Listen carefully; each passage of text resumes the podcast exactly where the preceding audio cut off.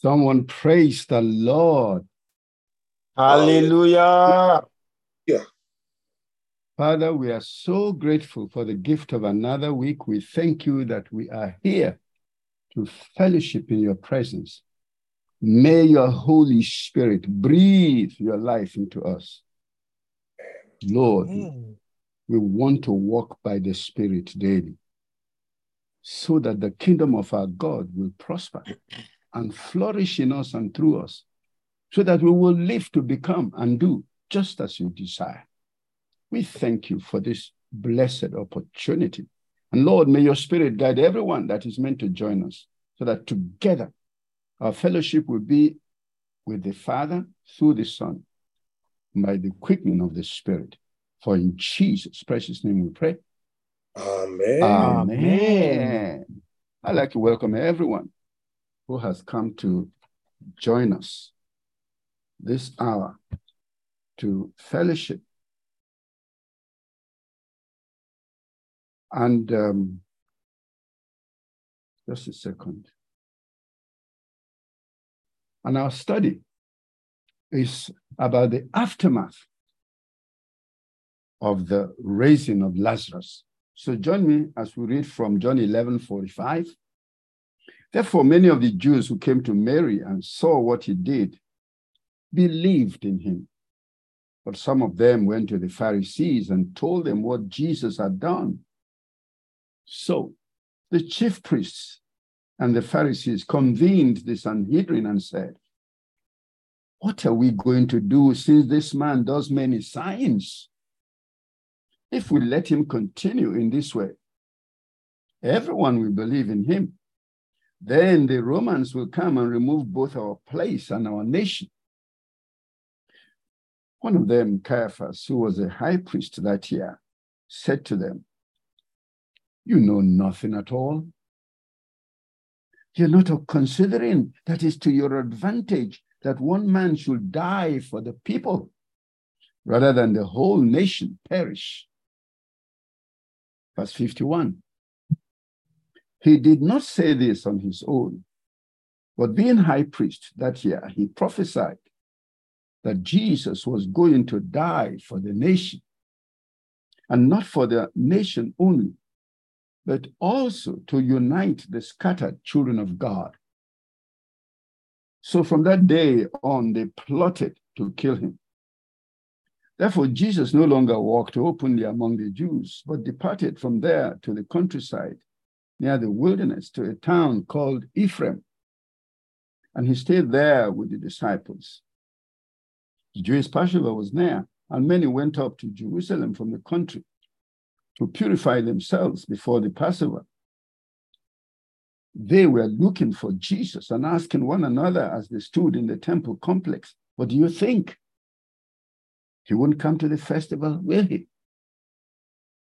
The chief priests and the Pharisees had given orders that if anyone knew where he was, he should report it, so they could arrest him. Okay, we come to the conclusion of this very impactful miracle. The truth of the miracle was incontestable. Lazarus was a man known in the community. He was sick. He died and was buried and had been in the grave four days. When he came up out of the grave alive, walking and talking, the reality of what had happened to him hit home with tremendous power. It provoked very powerful reaction amongst the people.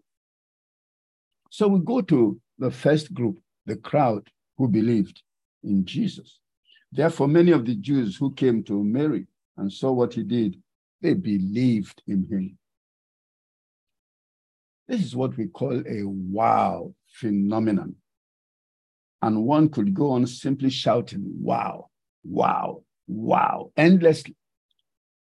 Adding for good measure, "I never saw anything like this." King Solomon said reflectively in Ecclesiastes chapter seven, verse two, "It is better to go to a house of mourning than to go to a house of feasting, since that is the end of all mankind, and the living should take it to heart. Grief is better than laughter, for when a face is sad, a heart may be glad. The heart of the wise is in the house of mourning, but the heart of fools is in the house of pleasure. Now, the people who believed that day had come to commiserate with Mary and Martha on the death of their brother. And in the process, they gained eternal life. Hallelujah. They had an experience. Yes, hallelujah, amen. They had an experience of an incontestable reality that shattered all their prejudices and all their unbelief. These were more likely Judeans who had been fed with the logic of the leaders in Jerusalem with respect to Christ. But now they saw something far bigger than the blind man's testimony. Once I was blind, but now I see. This time it was, once Lazarus was dead, but now he's alive. And I was there to see it with my two eyes, like we say. This is the kind of reality that defeats any and every argument. I recall a ride with a cab driver of Greek origin, whom I witnessed to about our Lord Jesus Christ on a ride to the airport in London. He admitted to being religious, but had never had an encounter with the Lord. I asked if a voice spoke to him about a customer he would pick up at the airport tomorrow, who would give him, say, a tip of a hundred pounds. If it happens to him just as he was told, would he believe? His response was, certainly. As someone has said, we must be careful to sow seeds of charity. That's why those people who got to believe, they didn't go there really uh, uh, to do anything spectacular. No, they just went to commiserate with Mary and Martha. And look at how they were blessed with the gift of eternal life. Amen. Amen. Now we move from them to the tragedy of those who did not believe. But some of them went to the Pharisees and told them what Jesus had done. Now, it has been suggested that the only way to explain their unbelief is that they were there on a mission to spy on the activities of our Lord, because it is inconceivable that anybody without such a mission would see what happened, what transpired. We see Lazarus in his grave clothes staggering out of the tomb and still have any doubts at all.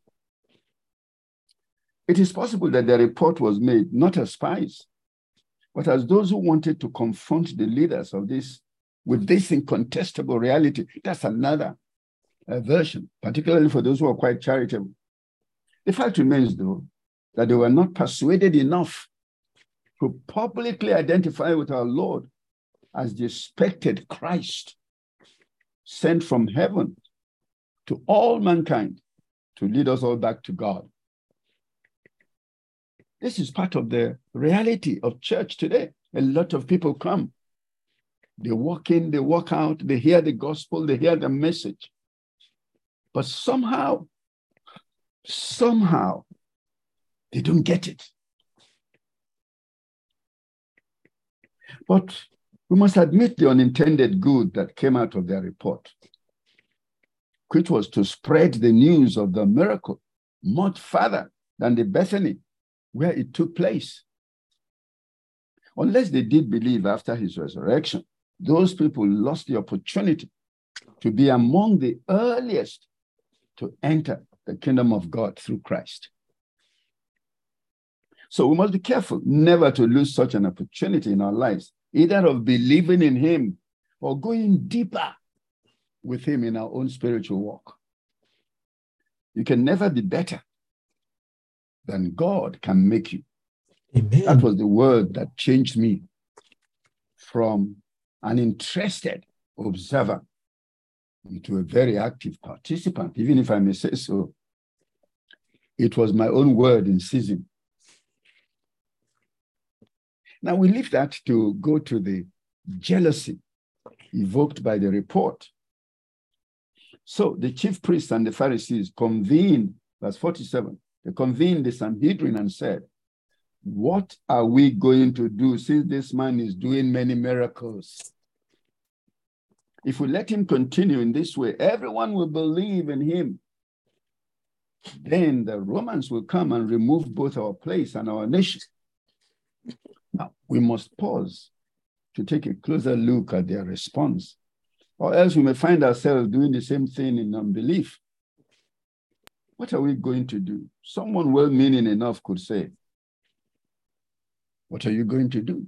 But to rejoice with Mary and Martha and thank God for giving the power over death to his son on the earth. That's what you're supposed to do. That's what you should be doing. That's what this gathering, the whole Sanhedrin, should be doing. Thanking God. The right response would have been to send emissaries to Bethany to confirm the death and resurrection of Lazarus, and then invite him to share his testimony so that many more would believe in Jesus. But what they did was to convene a meeting of the elders and leaders and plot a way to stop our Lord Jesus Christ and kill him, if necessary. There is a blindness to truth that comes with jealousy.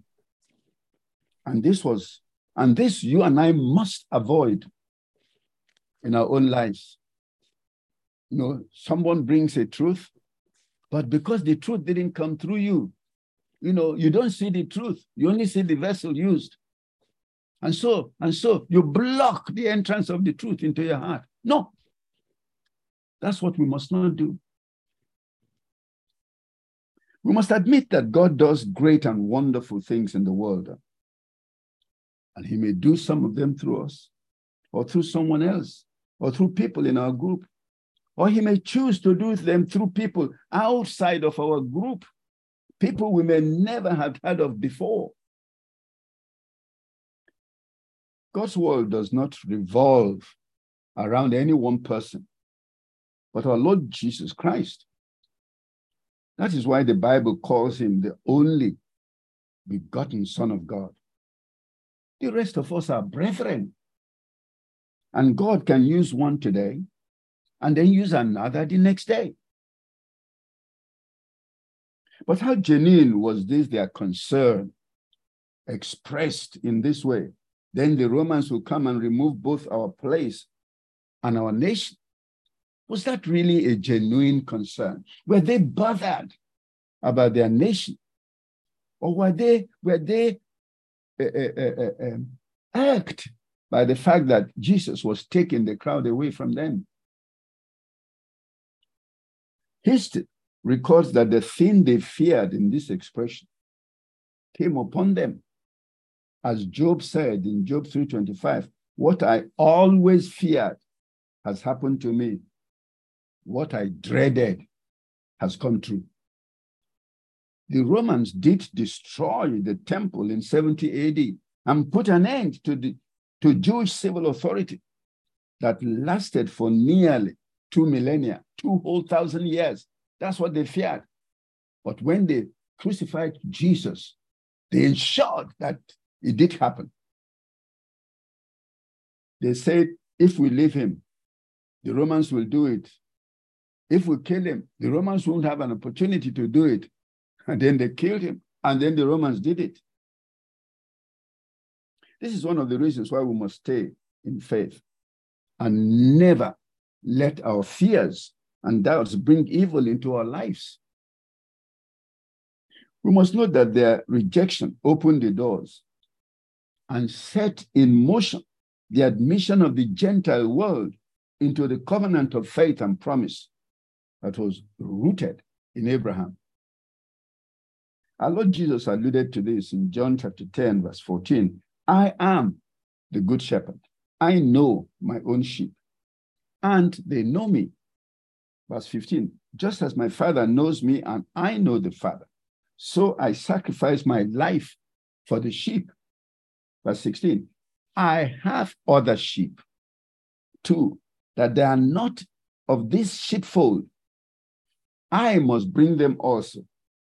They will listen to my voice, and there will be one flock with one shepherd. The Apostle Peter opened the kingdom of God to the Gentile world in the home of Cornelius, the Roman centurion, when he said in Acts chapter ten, verse thirty-four, I now realize how true it is that God, he does not show favoritism, but accepts men from every nation who fear him and do what is right. The Apostle Paul also alluded to this inclusion in Romans chapter eleven, verse twenty-five. For I do not desire, brethren, that you should be ignorant of this mystery, lest you should be wise in your own opinion, that blindness in part has happened to Israel until the fullness of the Gentiles has come in. And so all Israel will be saved, as it is written, the deliverer will come out of Zion, and he will turn away ungodliness from Jacob. For this is my covenant with them, when I take away their sins. The tragedy of their rejection was revealed in our Lord Jesus Christ's lamentation, as well as denunciation over the fate they had chosen.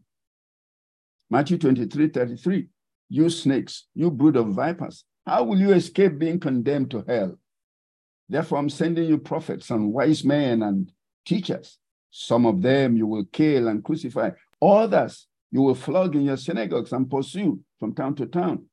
And so upon you will come all the righteous blood that has been shed on earth, from the blood of righteous Abel to the blood of Zechariah, son of Berechiah, whom you murdered between the temple and the altar. I tell you the truth, all this will come upon this generation.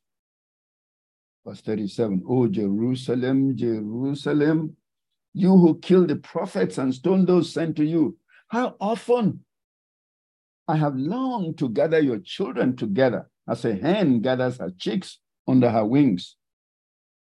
But you are not willing. Look, your house is left to you desolate. For I tell you, verse thirty-nine, you will not see me again until you say, blessed is he who comes in the name of the Lord. Our Lord Jesus also prophetically confirmed that the temple they sought to preserve by their rejection would be completely destroyed. In Matthew twenty-four, verses one and two, then Jesus went out and departed from the temple, and his disciples came up to show him the buildings of the temple. And Jesus said to them, do you not see all these things? Assuredly, I say to you, not one stone shall be left here upon another that shall not be thrown down. If you go to Jerusalem today, if you go to the Temple Mount, you will see all those stones there. Not one stone upon another. That was the word, the denunciation, the prophetic condemnation of our Lord Jesus Christ. Not one stone upon another by their rejection. Tragically, the temple remains destroyed even as we speak. Not one stone upon, upon another literally came true, as any visitor touring the ruins of the temple will testify. Okay, now let's leave that and go to this prophecy of Caiaphas. Verse forty-nine, one of them, Caiaphas, who was high priest that year, he said to them, you know nothing at all. You're not considering that it is, it is to your advantage that one man should die for the people rather than the whole nation perish. Verse fifty-one, he did not say this on his own, but being high priest that year, he prophesied that Jesus was going to die for the nation, and not for the nation only, but also to unite the scattered children of God. Verse fifty-three, so from that day on, they plotted to kill him. Now, when it comes to the prophecy of Caiaphas, we must begin with the position he occupies It was customary in Jewish history and tradition to have one high priest for life. One high priest for life. Quite a few laws hinge on the death of the high priest. For example, in the case of accidental death or manslaughter, the manslayer is to remain in the city of refuge until the death of the high priest. As we see in Numbers thirty-five twenty-five, the assembly is to protect the one who kills someone from the hand of the avenger of blood, and the assembly will return him to the city of refuge he fled to, and he must live there until the death of the high priest, who was anointed with the holy oil. If the one who kills someone ever goes outside the border of the city of refuge he fled to, and the avenger of blood finds him outside the border of his city of refuge and kills him, the avenger will not be guilty of bloodshed. But the one who killed a person was supposed to live in his city of refuge until the death of the high priest. Only after the death of the high priest may, may the one who has killed a person return to the land he possesses. The high priest lived under stringent laws and is consecrated for life to lead a life that is in near total isolation in the sanctuary. Leviticus twenty-one ten, the priest who is highest among his brothers, who has had the anointing oil poured on his head and has been ordained to wear the garments, must not dishevel his hair or tear his garments. He must not go near any dead person or make himself unclean for his father or mother. He must not leave the sanctuary, or he will desecrate the sanctuary, the sanctuary of his God. For the consecration of the anointing oil of his God is on him. I am Yahweh.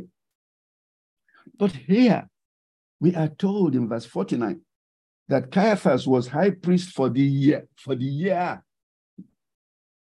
Now, here is uh, one of the fathers, Saint Chrysostom, on this.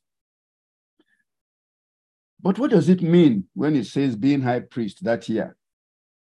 This matter, as well as the rest, had been corrupted. For from the time that offices became matters of purchase, they were no longer priests for the whole period of their lives, but for a year.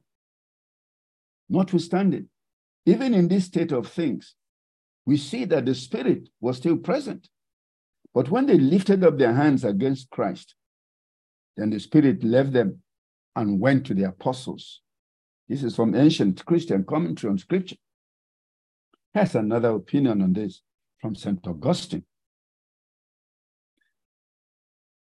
How is it that um, he is called the high priest of that year, when God appointed one hereditary high priest?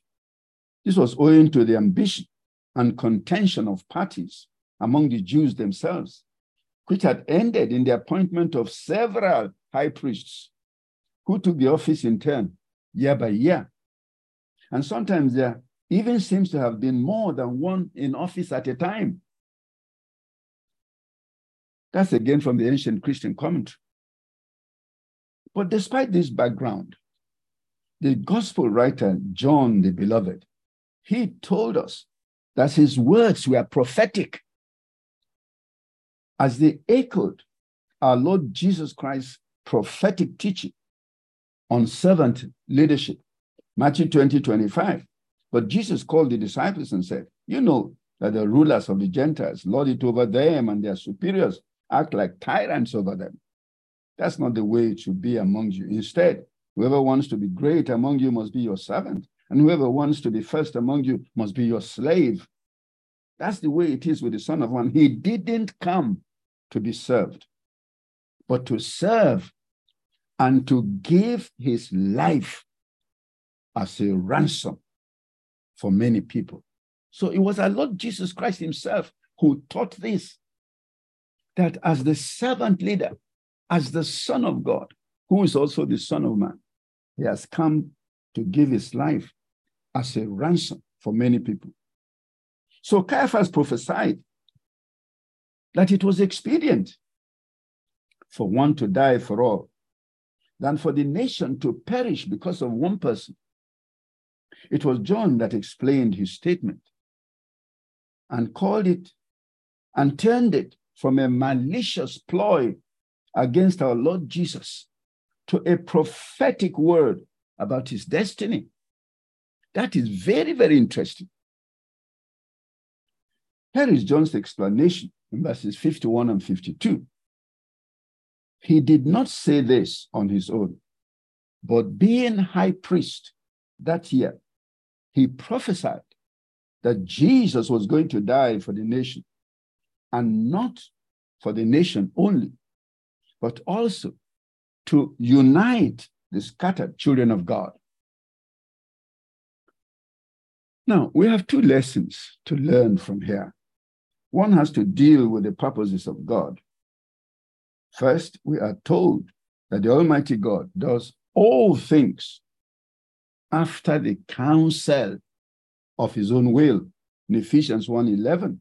In him also we have obtained an inheritance, being predestined according to the purpose of him who works all things, according to the counsel of his own will, that we who first trusted in Christ Jesus should be to the praise of his glory. It is for this reason that our Lord Jesus Christ said in John six thirty-eight, "For I have come from heaven, not to do my own will, but the will of him who sent me." It is therefore important for you and I to be open to hearing God speak, even if it is from the mouth of an enemy. John was open enough to recognize that the words of Caiaphas was prophetic. However, let us note that this is not always the case. For example, when the Rabshakeh, or chief of staff of the Assyrian army, claimed to have been sent by God to destroy Jerusalem, that word was to challenge the faith of the remnants under King Hezekiah. He was not speaking for God, as he claimed to be. In Isaiah thirty-six, verses eight to ten, "I'll tell you what, strike a bargain with my master, the king of Assyria. I will give you two thousand horses. If you can find many men to ride on them. With your tiny army, how can you think of challenging even the weakest contingent of my master's troops? Even with the help of Egypt's chariots and charioteers, what's more? Do you think we have invaded your land without the Lord's direction? The Lord himself told us, attack this land and destroy it." Was that from God? If Caiaphas could prophesy, and it was the truth, so should we take everything everybody says? Furthermore, the Rabshakeh continued his arrogant boasting. In Isaiah thirty-six thirteen, "Then the Rabshakeh stood and called out loudly in Hebrew, 'Listen to the words of the great king, king of Assyria. This is what the king says. Don't let Hezekiah deceive you, for he cannot deliver you. Don't let Hezekiah persuade you to trust in the Lord, saying, the Lord will certainly deliver us. This city will not be handed over to the king of Assyria. Don't listen to Hezekiah, for this is what the king of Assyria says. Make peace with me and surrender to me. Then every one of you may eat from his own vine and his own fig tree and drink water from his own cistern, until I come to take you away to a land like your own land, a land of grain and new wine, a land of bread and vineyards. Beware that Hezekiah does not mislead you by saying the Lord will deliver us. Has any one of the gods of the nations delivered his land from the power of the kings of Assyria? Where are the gods of Hamath and Arpad? Where are the gods of Sepharvaim? They delivered Samaria from my power. Who among all the gods of these lands ever delivered his land from my power? So, will the Lord deliver Jerusalem?" Now, the judgment and subsequent death of Sennacherib was to prove that what the Rabshakeh said was false. It was a mere arrogant boasting of men who are intoxicated with their with their notion of their own power.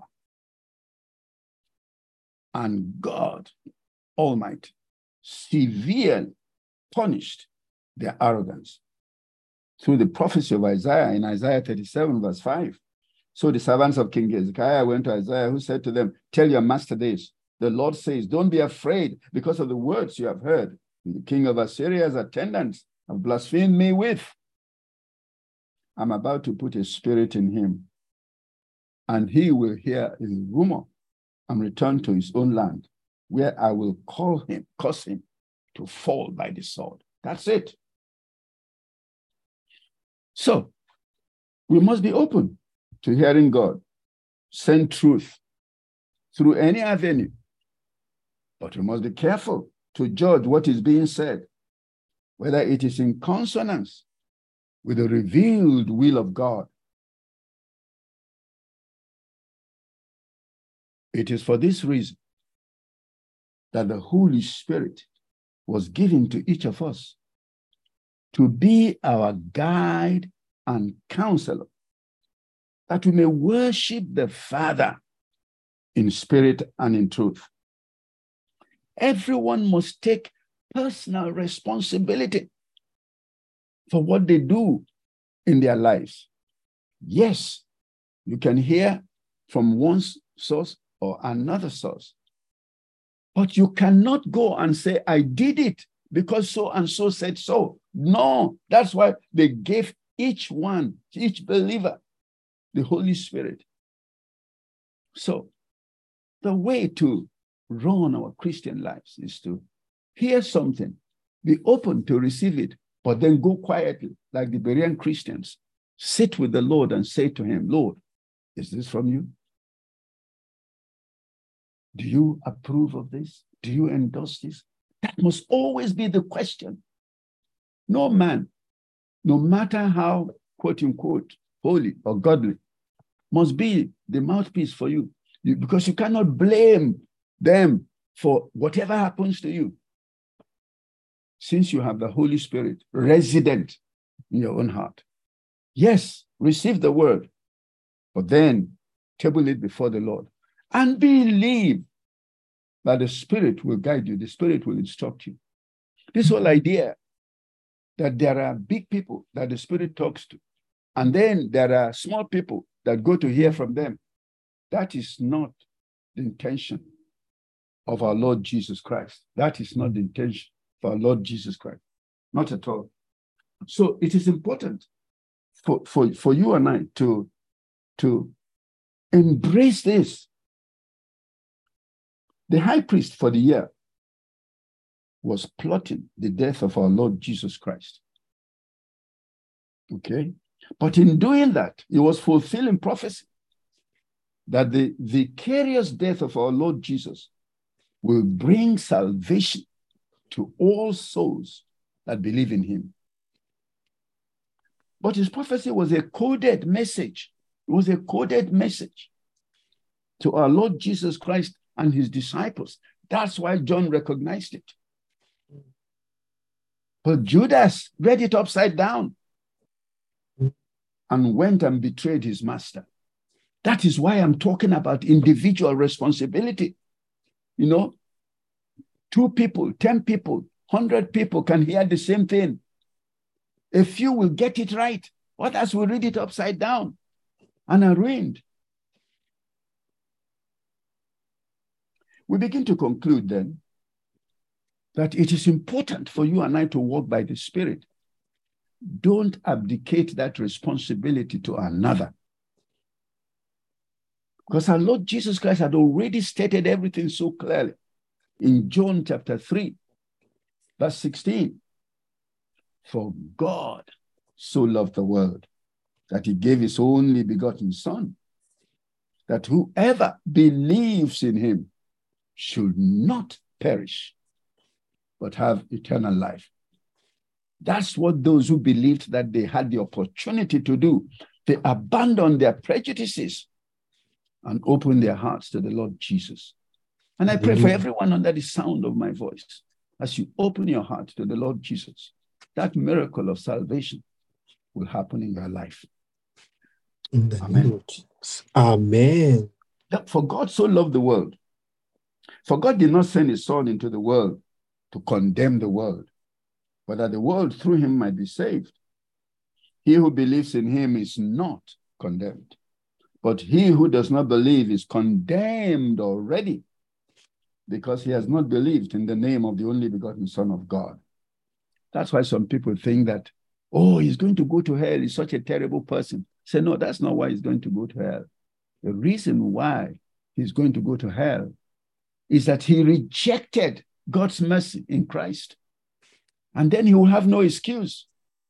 They didn't say, come and try and be perfect, blameless before you are saved. They said, no, come as you are. Your past will be washed away. And then a new heart will be given to you. The Spirit will come and indwell you so you can live a godly life. Nobody can live a godly life without the power of the Holy Spirit. It's not possible. It is not possible. And this is the condemnation.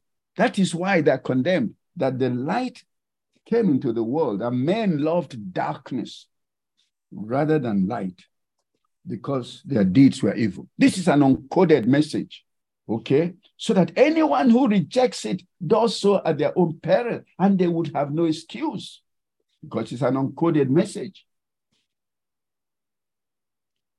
So, just before we bring this to a close, let us spend a little time on these coded and uncoded messages, because they're significant in our spiritual journey, that we recognize every message being sent to us. For example, here is the warning that our Lord Jesus Christ gave in Luke chapter seventeen, verses one to two. He said to his disciples, offenses will certainly come, but woe to the one they come through.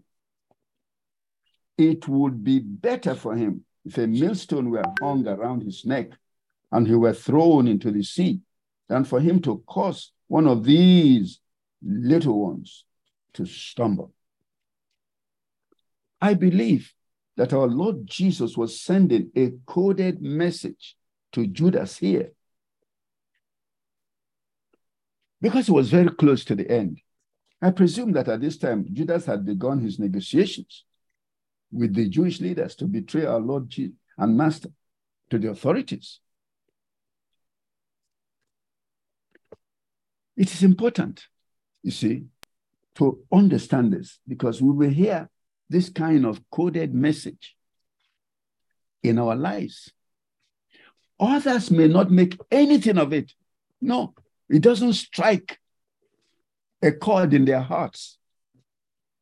But the Holy Spirit in us will sensitize us to know that the message was for us, and show us what it is addressing in our lives in that season.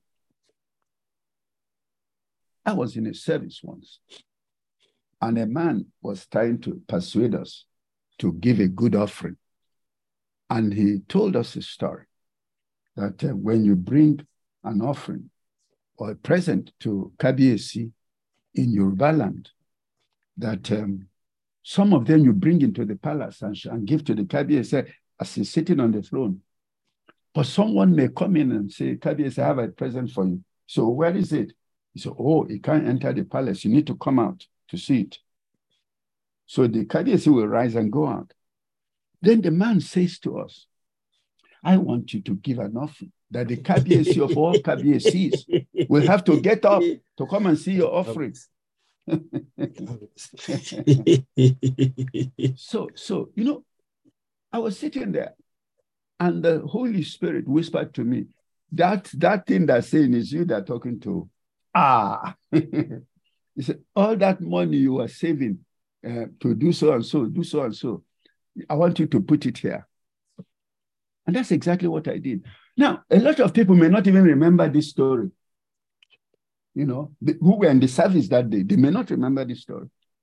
But because, you know, it was a coded message, and the Spirit said, you need to respond to that.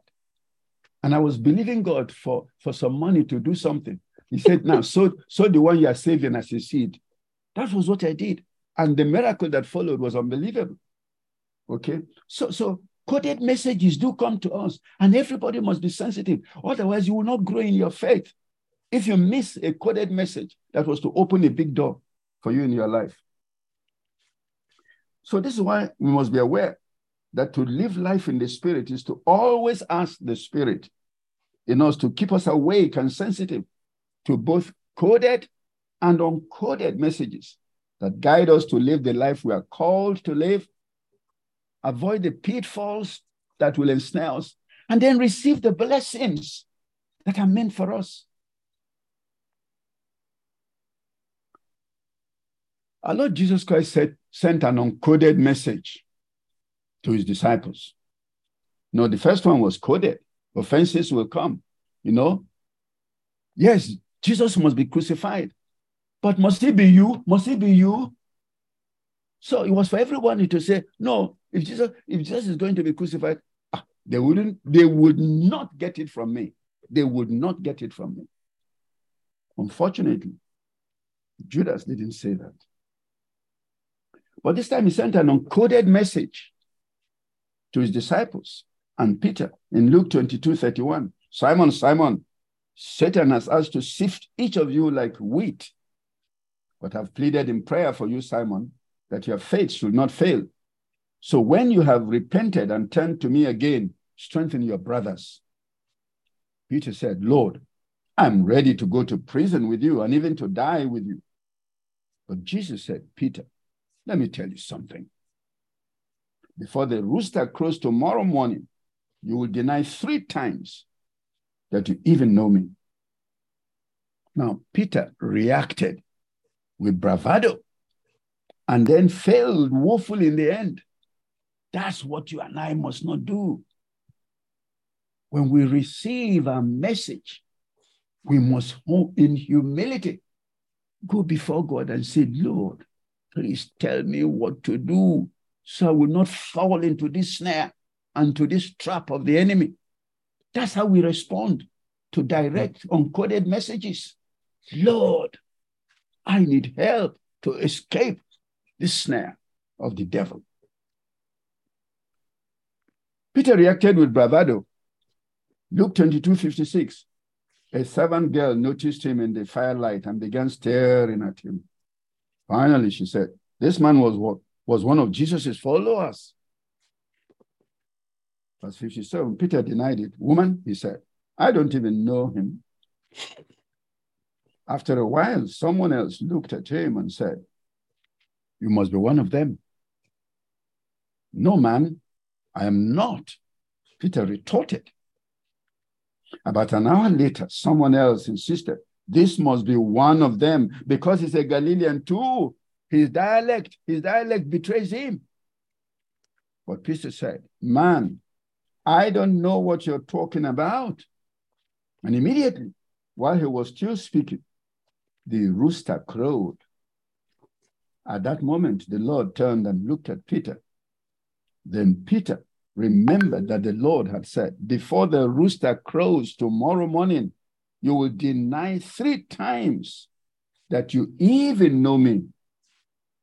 And Peter left the courtyard weeping bitterly. That's why you and I need to know how to respond to open and coded messages. Always in humility, go to the Spirit for interpretation, for inner strength, for grace, to escape if it is a snare, or to walk forward in faith if it is a blessing. Very important, because you never know what is lying at the turn of a coded message or an uncoded message. Only the Spirit can give you and I the correct interpretation. And that's why we have a final word in Romans chapter eight, verse fourteen. For all who are led by the Spirit of God are children of God. May the Holy Spirit always lead you and me to respond to every coded or uncoded message we receive in the Spirit. Amen. Lest we come under condemnation and despair, or Amen. Miss a promised blessing. Amen. Amen. Amen. Thank, thank you, thank you so much, Doctor. There's so much uh, talking points, but I'd like you to uh, clarify something for us on the on the last uh, coded and uncoded message you talked about, which is that we must we must live life in the Spirit so that we discern everything we hear by the Spirit. You know, because a lot of people default to formula. You know, you said you heard something and the Spirit of God said to you, they're talking to you.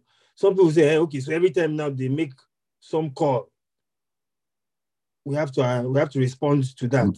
So I would like you to differentiate between uh, walking in the Spirit and formula. No, no, this cannot be formula, because you see, when you hear it correctly, I've, I've also um, I've also sat in congregation where people made passionate appeals, and the Spirit will not have me change anything about uh, so what I had uh, uh, um, uh, wanted to give. No.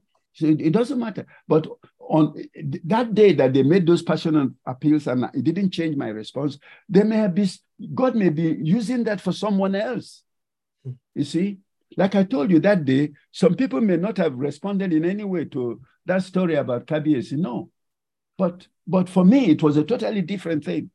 So that's why it's an individualized judgment, because you see, no two lives are the same, and and. The spiritual journey is that when we follow the path which God had ordained and respond in the way he has said, okay, we will escape snares of the devil. We will not miss the blessings on the road of our lives. We will not fall into unnecessary, I call them unnecessary suffering. Okay. I told you this story of a gentleman that um, uh, was on a job, securing a job. Then he saw an advertisement and attended the interview. And they offered him the job. Okay? Then he went and sought counsel. And the person used human sense and said, the place where you are is an established company. The place where you are going is a new company. So if there is going to be a shaking, the one likely to first shake off is the new company. So you better stay. You better stay. This is what they call human logic, common logic. You better stay where you are. Okay, so he stayed where he was. And guess what? It is where he was that collapsed. And the, the new place that he got a job was waxing stronger and stronger. So by, by trying to shift him, God was trying to protect him from that three or four years he suffered trying to get another job, you know? But because he, he listened to man rather than who was using logic, you know, logic. Well, look at it this way. A new company is likely to go under in an, a, a bad economic climate. But it happened not to be so. It's the old company that went down. Hmm. So, so that's why we need, we need to be sensitive to the Spirit so that people don't use logic and human wisdom to, to, to take us away from protection and blessing that the Holy Spirit has positioned. And it's under those circumstances, there was nothing the Spirit could do because he had plotted for you to escape what was coming. Sure. But then you fell into it because of uh, you didn't follow the Spirit. So thank you very much, sir, for that one. Now, going back to the response of the Pharisees and the parallel with those who have been in Christianity for a while, their insecurity, what is it a symptom of in our in our walk today? Yes, yes, it, it, it happens. When a new person comes to town and it looks like yes. It's taking all the spotlight. Yes, that is that is that's a human problem. And that's what you and I must be very careful about. You see, we there's we are not in competition. No, Christian Christian walk is not competition. You know, protecting my territory, protecting this and that, you know, preventing people from going here and there. No. Fortunately for us, we grew up in an atmosphere where it was open. We went everywhere. We went to Foursquare, we went to assemblies, we went to and Baptist, we went everywhere. Somebody had the knowledge of God and was disseminating it. We wanted to add whatever he knew to our own. It was that openness that allowed us to grow very quickly. You know, and we went there, you had questions, you had uh, the people answer questions, and you grew wiser very quickly. In your, in your spiritual walk with God. That is very important. But when people are territorial and, and protective, then they insulate their people who believe them, you know, as if they have a monopoly of all the truth that God wants to reveal. That's not possible. No single person has a monopoly of all the truth that God wants to reveal. And that's why we read books, you know, that's why we, we, we attend the, uh, other people's programs, so that God will give us insight, quicken us, point out things that are missing in our lives. And then we add them quickly and we grow more spiritually in our lives. So everybody must always have an open mind. Don't let people with territorial prejudices, you know, hem you in, because no one person, no one person has a monopoly of truth. And so it comes back to your point on walking in the Spirit, walking, being led by the Spirit, being oh, able yes, to discern always. advice and instruction, even from authority by the Spirit. Every you see, because because life, spiritual life is individualized. Okay. Yes, well-meaning people will give you good counsel, and those counsels will resonate with your spirit. Mm. Okay, that's the most important thing. It will resonate with your spirit, and you sense God speaking to you through them. That's what it's all about. That's what it's all about. And so it cannot be all the time, because what they said may be applying to somebody else in a totally different situation from where you are. And so the way not to miss it is to always be open to pray, Lord, is there something here I need to add very quickly to my life so that I don't miss it? And then something then happens. Then I'll miss an opportunity or fall into a snare or get into some misery, you know. It is amazing, you know. I, I, I've, I've mentioned in K L S before that every time, you know, people um, uh, give a testimony, the Holy Spirit will tell me, whisper to me that that testimony was one step behind. You know, yes, God delivered me. Yes, God saved me. But then the Spirit will always ask, how did you get there in the first place? Because the prayer is, lead us not into temptation. Yes, God is always on in the business of avoiding temptation, avoiding trouble, protecting us from snare.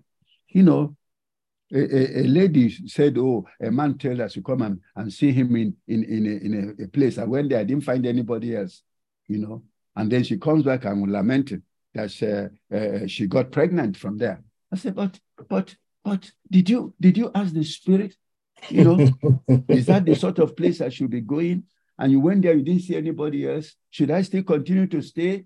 You know, like one lady uh, told me, she said, she said, uh, uh, a man said, come and visit my family. And then she, she went there to visit his family. And when she got there, it was only the man that was there. I said, ah, where are your, where are your wives? Where, where's your wife and, and, and children? He said, oh, they, they went somewhere. The girl carried her bag and ran out of the house and refused to come in. That is it. You know, that sensitization that something is not right here. So better, better plot your escape. And she did, you know, and she, she lived to tell the story. Hallelujah. Do- Doctor, on, on, a, on a closing point, I'd like you to pray for us, you know, regarding the two sets of people who are there to witness Lazarus's resurrection. One set received eternal life, whereas one set became spies, plotting uh, in cahoots with the Pharisees, plotting the death of our Lord.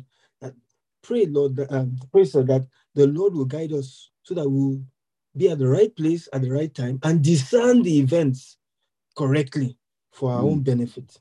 Yes, and that is this is really the blessing of this study, that um, um, two people can hear the same thing. One went to a glorious end, the other one went to an ignominious end. And that must not be our portion. We must always hear something and then rise to, to a, a glorious end, you know. So let us pray. Father, you see every soul, every heart under the sound of my voice. You know where each one of us are in our spiritual journey. Father, please look upon us with compassion. May your Holy Spirit so sensitize us in the inner man that, Lord, we will not fall into a snare that you have ordered for us to avoid. And when you quickened us because we didn't respond, we fell into the snare. Mm. Lord, we will not miss a blessing because when you quickened us, we didn't respond correctly. And so we mm-hmm. missed the blessing. We pray, oh God, that your spirit will walk, we will walk in step with your spirit. Amen. So that we will live a life that will fulfill your plans and purposes for us. We will never miss a blessing. We will never fall into a snare. Amen. And by the grace of God, daily, we will grow in this. Amen. Until your spirit perfects this work in us. Amen. Thank you for hearing us, O God. Thank and Lord, you, if there be any that have fallen prey to this type of situation, oh Lord, please have mercy. Amen. Forgive that um, omission or commission. Particularly those who read it upside down, forgive, oh God. Amen. And give each one another chance to get it right. Amen. Thank you for hearing us, precious Lord. Thank you, Lord. Thank you, Lord. For it is in Jesus' awesome name we have prayed. Amen. Amen. Amen. Amen.